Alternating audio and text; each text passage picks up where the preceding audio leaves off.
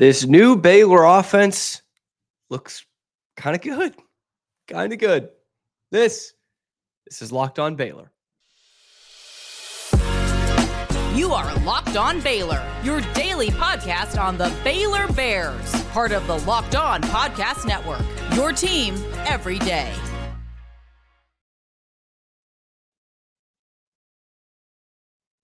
Welcome to sorry about that.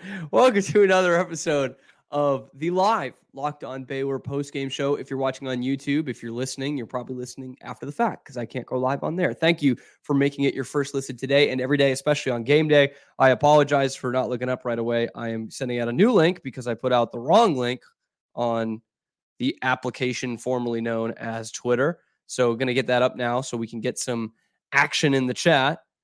This is this is a bad job by me. Just a poor, poor job, which is not what the Baylor Bears did today. I mean, defensively a little bit, uh, but the Bears outlast Cincinnati, and I think outlast is the right word for it. Uh, 32-29, the final. That is the final score of Super Bowl 38. If you're wondering, kind of weird score. I like I like things like that.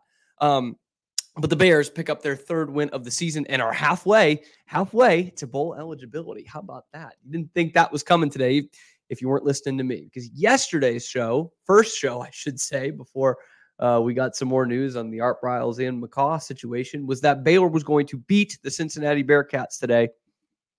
As sure as I'm sitting here wearing a grout fit with three different grays, the Baylor Bears beat the Cincinnati Bearcats today. And your boy Cam Stewart was right again didn't come in with a ton of confidence, but I said they were going to win. I stuck by that.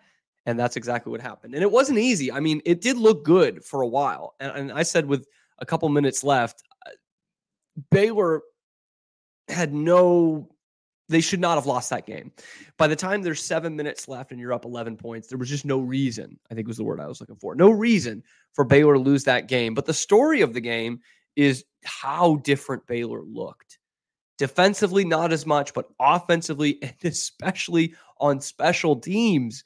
Special teams is the difference in the game. We're going to get to that in a minute, but the things that you guys saw and you guys liked was the offense. And we heard about it through the bye week for two straight weeks that this is this is going to look different. First, we heard it from Mack Rhoades saying, I commanded my head coach to make this look different. And then we heard it from Dave Aranda earlier in the week on Monday. He get, even brought out some specifics. You know, we're going to run some more screen action. We are going to use the pass to set up the run. And by golly, that's exactly what they did today. Exactly what they did today. Not exactly what the Jeff Grimes offense probably wants to do, but as we've seen through the first half of this season, that was not working. And with the personnel you had right now, today is what worked. And that was getting some easy throws out there for Blake Shapen and softening up this defense for the run worked like a charm. Now, this is not a good Cincinnati defense. It's better than Baylor's. It's about middle of the pack. Um, and Blake was in control the whole game. Missed on a couple of slants, um, which was, you know, a little suspect. I, I, don't know why. You know, he's he's been back a couple weeks. Um, but everything else was great. Tight ends were involved in the passing game today. Screen game was as good as it's looked all season long. Um, and that set up for in in the second half some good, healthy runs from a couple of different guys, mainly Dominic Richardson and Dawson Pendergrass. And they converted on third and fourth and short today, which that was the biggest thing that I think was the difference in the game offensively uh, against um, who did we play? Texas Tech. Uh, and that was mainly on the offensive line, which was much better today. It sounded like the broadcast was talking directly to me at points in this game uh, about what they were saying down there in Waco about the Baylor offensive line and that they were better today. They were better today. They absolutely were. I have to give them some credit there. Overall, I don't think the personnel is fantastic. They did have a couple pre-snap penalties. They allowed two sacks today, but uh, overall, they were pretty good. They gave Blake time to throw, time in the pocket against um, not an elite pass rush, but some good guys up front. You you mentioned the God. You, you heard the Godfather mentioned a few times, which is just an awesome, awesome nickname for uh, Dontay Corleone. Uh, that's just perfect. But they gave Blake Shapen some time to pass today. And that is why he was able to drop back to pass 42 times. Now, I am reading this. I should mention, I am reading the stats from the official stat site, which is through Baylor, but actually through Cincinnati because Cincinnati is the home team. And I need to say this with a grain of salt here because the final score, according to Cincinnati's StatCast, was a 29 26 Bearcat victory, which that was not the score at any point in this game, um, let alone the, the final whistle. That, that score did not exist in today's game. The game I watched, unless this is a fever dream on ESPN Plus, was a 32 29 Baylor victory. So we're going with that. And going with what Cincinnati put out, though, Shapen was 25 42 for 316. And here we go already. This says one touchdown. I'm pretty sure he threw for two. Or no, ran for one, two total touchdowns. That might be right. Um, thanks a lot, Cincinnati. I, I really do appreciate that because um, now I'm scrambling to look for some real stats. Um, but 42 times drop back, y'all. 42 times. That we've seen a lot of dropbacks this year, but not in the good sense. This is what it was. They did not hand the ball off until the 24 45 mark of the game. There was a little over five minutes to go in the first half when they had their first handoff. And it looked like they were going to have one a few plays before that, but it ended up being a trick play that goes for 50 yards uh, down the sideline. There was still some plays on on third down that I didn't love. Um, the boundary pass uh, they they go to a lot, and I just I didn't love that. Um, it, it hasn't really worked all year, and it's always just the same thing. You know, Shapen rolls out a little bit, throw 20 yards down the field on the sideline, receiver gets one hand on it, and that's it.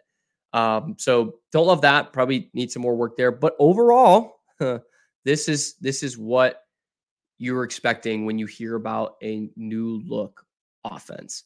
And this seems to be right. 25 42 for 316 and a touchdown. Um, so yeah, again, not a lot in the running game. We didn't really see a lot of Richard Reese at all. Only three carries, 12 yards. Uh, Richardson's your leading rusher at eight for 37. It's not always going to be that way. You're going to need to have a more balanced offense than that. But we were killing them for weeks on they can't run the football, and things seem to happen when Blake Shapen gets some time in the pocket. And that's what they worked on during the bye week. And that's what worked today. Defensively, still a lot of holes. Uh, these were two bad defenses going against each other today. Again, Baylor statistically is is considerably worse than Cincinnati, but both still pretty bad. Um, still getting gashed in the run game. Uh, they give up well over 200 yards of rushing, 288, so almost 300 yards, uh, 130 of them to uh, Corey Kiner on 15 carries, uh, another 100 for their backup running back, Montgomery, and Jones avoids or has some sacks, doesn't have a great game on the ground, but still has 56 yards on the ground. Um, and was able to stay in that game the whole way. I, I do have to give them some credit. You know, I don't think Jones is a great quarterback. I, this is clearly not a good Cincinnati, not even a good Cincinnati offense, but the Baylor defense made plays when they needed to. Fourth and short on the first drive of the game. Um, not in the red zone, but within scoring range, I believe. I think it's just outside the 20. Um, they pounce on a fumbled snap on fourth down. So is it something that they did? Not really, but they made the play, right? Uh, they have the fumbles on special teams. They, they have a couple more forced down stops later in the game, um, including that one on the final drive. Fourth and 11, they, they defend well two passes on third and fourth down that are beyond the sticks that would have gone for first downs in other games. Contact on both of them. Um, I thought they had a legit shout, a legitimate shout on the third down play, Cincinnati for a pass interference call, defensive pass interference. It did not come. And so with that, that fourth down play was about the same amount of contact. And so I, I wasn't too surprised to see that one not called. Special teams, y'all. This was the difference in the game today. Baylor's defense was not sharp. Baylor's offense was good enough. Special teams makes the difference. Okay. Isaiah Hankins, got ourselves a football player. Four field goals, right? All over 40 yards, including one from 54, where Baylor really tried to not score points on that drive. This was their first drive, right? It was after the after the fourth down stop, I think. I might be wrong on that. I might be wrong on that. Uh, but basically, they they get the ball and they don't just go three and out. They lose yards. They just totally mess it up. They lose yards. It's an incomplete pass which should have been an easy four or five yards to Drake Dabney. Uh, that Blake just misses the throw. Um, really should have been completed. Then a screen to Monaray Baldwin that loses five yards. Um, and offensive line penalty that loses another five yards. That was a false start. And they get some of it back to make it fourth and 13. And then Isaiah Hankins totally bails them out with a 54 yard field goal, hits four for the game, all over 40 yards. So that in and of itself, kind of the difference in the game because Baylor wins by three points. But also, of course, the two touchdowns in seven seconds is capped off by the special teams turnover by Cincinnati, where Baylor is just knocking at the ball. Byron Vaughns picks it up, touchdown, special teams play of the year for the Baylor Bears. And all those things, the difference in the game. That that's those are the fine margins in a three point game. And I know if Cincinnati had a locked on, they would be talking about that in the post game about how the fine margins will go against you. You know, if if you if you don't fumble on the kickoff, you win the football game. Uh, if you make some better play calls on fourth and short, um, you you win the football game. Looking at some questions in the chat here, do you think prior to that last field goal, Baylor should have ran it twice to run more clock? Good question, Scotty. Uh, that one's 50 50 for me, probably. But the way they were going all game, that just I, I, don't think they had enough confidence in it. I think they were going with the rhythm of the offense because um, I think it was still about what four minutes left. No, I don't know. Um, so all that to say, good question, Scotty. Probably they should have, um, but they they made the plays on defense. I did not think they were going to on that last drive for Cincinnati. Um, I I was really expecting Cincinnati to at least come down and, and get a field goal and, and, maybe send this thing into overtime. But this defense stepped up when they needed to. Emory Jones, not a great quarterback at all. Um, and Baylor made the most of it. Uh, I have confidence in this team the whole game. You're better man than me, Chino, or woman. I don't know. Uh, better than me. I, I did think for most of the game I had a ton of confidence. Um, once once once that two touchdowns in seven seconds comes around, I don't know about y'all, but I had a lot of confidence after that. It really wasn't until that final drive or, or, when Cincinnati scored that touchdown to cut it to three, touchdown and two point conversion to cut it to three, that I was like, oh boy, here we go. Um, this is worrisome. But before that, there was there was no reason that Baylor should have lost that game, and they did not. So sitting at three and four now and heading home to homecoming against what has been a Jekyll and Hyde Iowa State team this year, it, but are certainly on their hot streak, um, at least going into this game. And I don't think they play today. God, I got to be more prepared for this. I didn't check their schedule.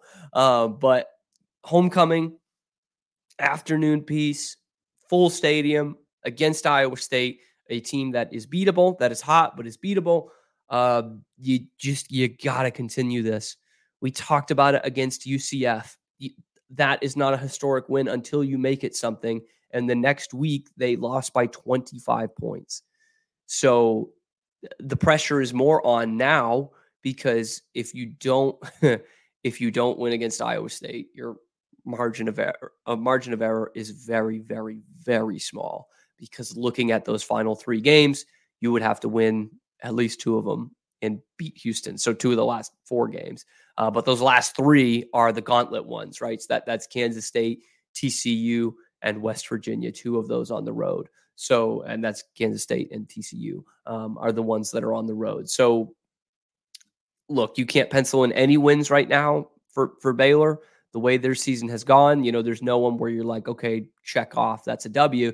But the talent level at Iowa State and at Houston, both of whom you are playing at home, those are more winnable games than at Kansas State at TCU and at home against West Virginia.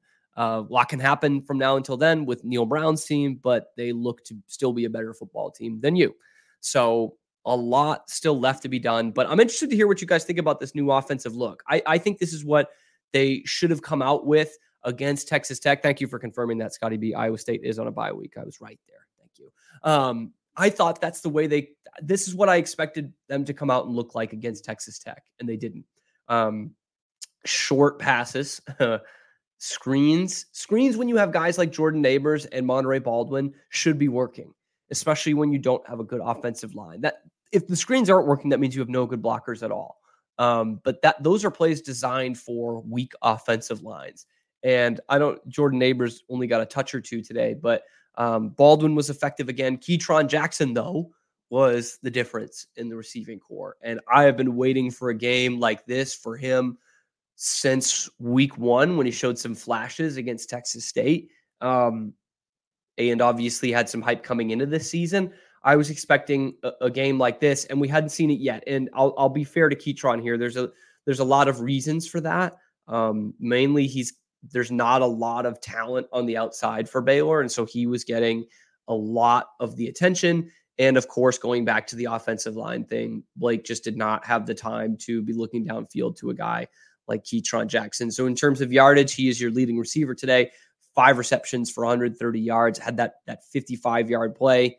Um, that that deep ball that was perfectly thrown by Blake. Uh, terrible angle by threats. The um, the safety for Cincinnati and Ketron wins at the line of scrimmage and just uses speed to get downfield. Big play leads to a touchdown. That's the first drive of the second half. Uh, but yeah, five five receptions on 11 targets. So maybe that's not the best look, but uh, 130 yards through the air. That's going to play every time. Uh, he was a real difference maker. Just add an extra element to this Baylor offense today, because again, Blake Blake has been solid this year, but hitting those outside receivers has, has been a problem, and and that obviously comes from a lot of them getting open more so than Blake being able to get it down there. But Ketron Jackson and Hal Presley, who I don't think he even played today, um, have not had stellar seasons. And so it becomes very predictable when you're looking to go to Monaray Baldwin, to Jordan Nabors, and to Drake Dabney the whole time. But you got some other guys involved. Baldwin still has the most catches at seven for 49, but Josh Cameron, big game. Obviously, a, a good punt return early in the game, but three receptions for 46 and I believe two of those on third down. That's what he's supposed to be. He's essentially, I mean, he's a slot receiver, but a lot like a third down back in the way they use him in short yardage passing game on on third down. And Kelsey Johnson, who was someone I was high on early or before this season, he gets involved. Two catches for 17 yards doesn't look like a lot, but two third down catches. And that's just another guy that's touching the ball. Drake Dabney goes two for 48. Uh, Jake Roberts four catches and a touchdown. That's what I'm talking about. As good as Monaray Baldwin is, as good as Drake Dabney is, as good as at times Josh Cameron is, it can't be those guys every time because you're you don't have enough on the outside to warrant that. They're, they're just gonna it's gonna be too one dimensional. And I think that's what you've seen in the passing game for um, a lot of the season. And Scotty points out TJ Tampa from Iowa State is probably going to be on Ketron Jackson next game probably. And TJ Tampa's a good corner. So uh, maybe probably won't have the game next week that he did this week. If he does, Baylor is in great shape if Ketron Jackson is able to to pull that out again. But overall, impress offensively today. This felt like that Iowa State game last year that I was referencing this week in, in the show about the last time this really looked like a team that was cooking, especially offensively, uh, was that game um, that that was the that was the last time I really saw Jeff Grimes and Dave Aranda complementary football. You know, they had some exciting wins after that, 38-35 over Oklahoma, but the defense did not look good in that game at all. Um, uh, the TCU game was good, but they didn't play well in the final two minutes, which they did against Iowa State in that game earlier in the season, and what they did today against Cincinnati. They made the stop when they needed to. This is what it's supposed to look like. Does that mean this team's going to a bowl game? It, it doesn't mean that.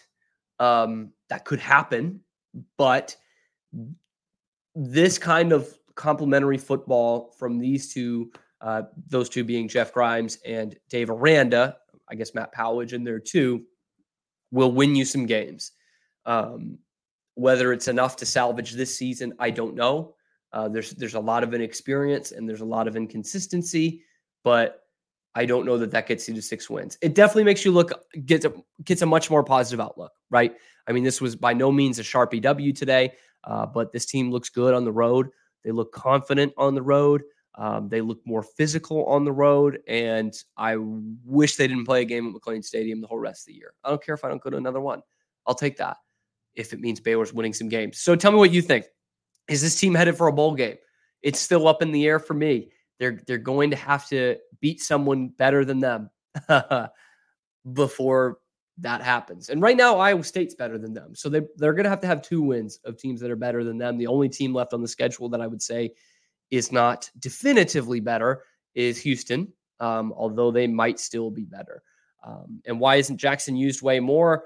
Um, he is a he is a talent, Anthony, but that's a comment section here. Um, I I just think he's been keyed on too much for no pun intended there. Ketron has been keyed on uh, a little bit too much, and I know the great ones get open either way, but that coupled with the time that Blake Shapen's had in the pocket before this game, that's probably how you get to to that point. But the Bears won the football game today. I don't think we're harping on that enough. They won the football game, which is not a common occurrence these days and wasn't necessarily something we were all expecting coming in. Uh, this is a this is a positive win.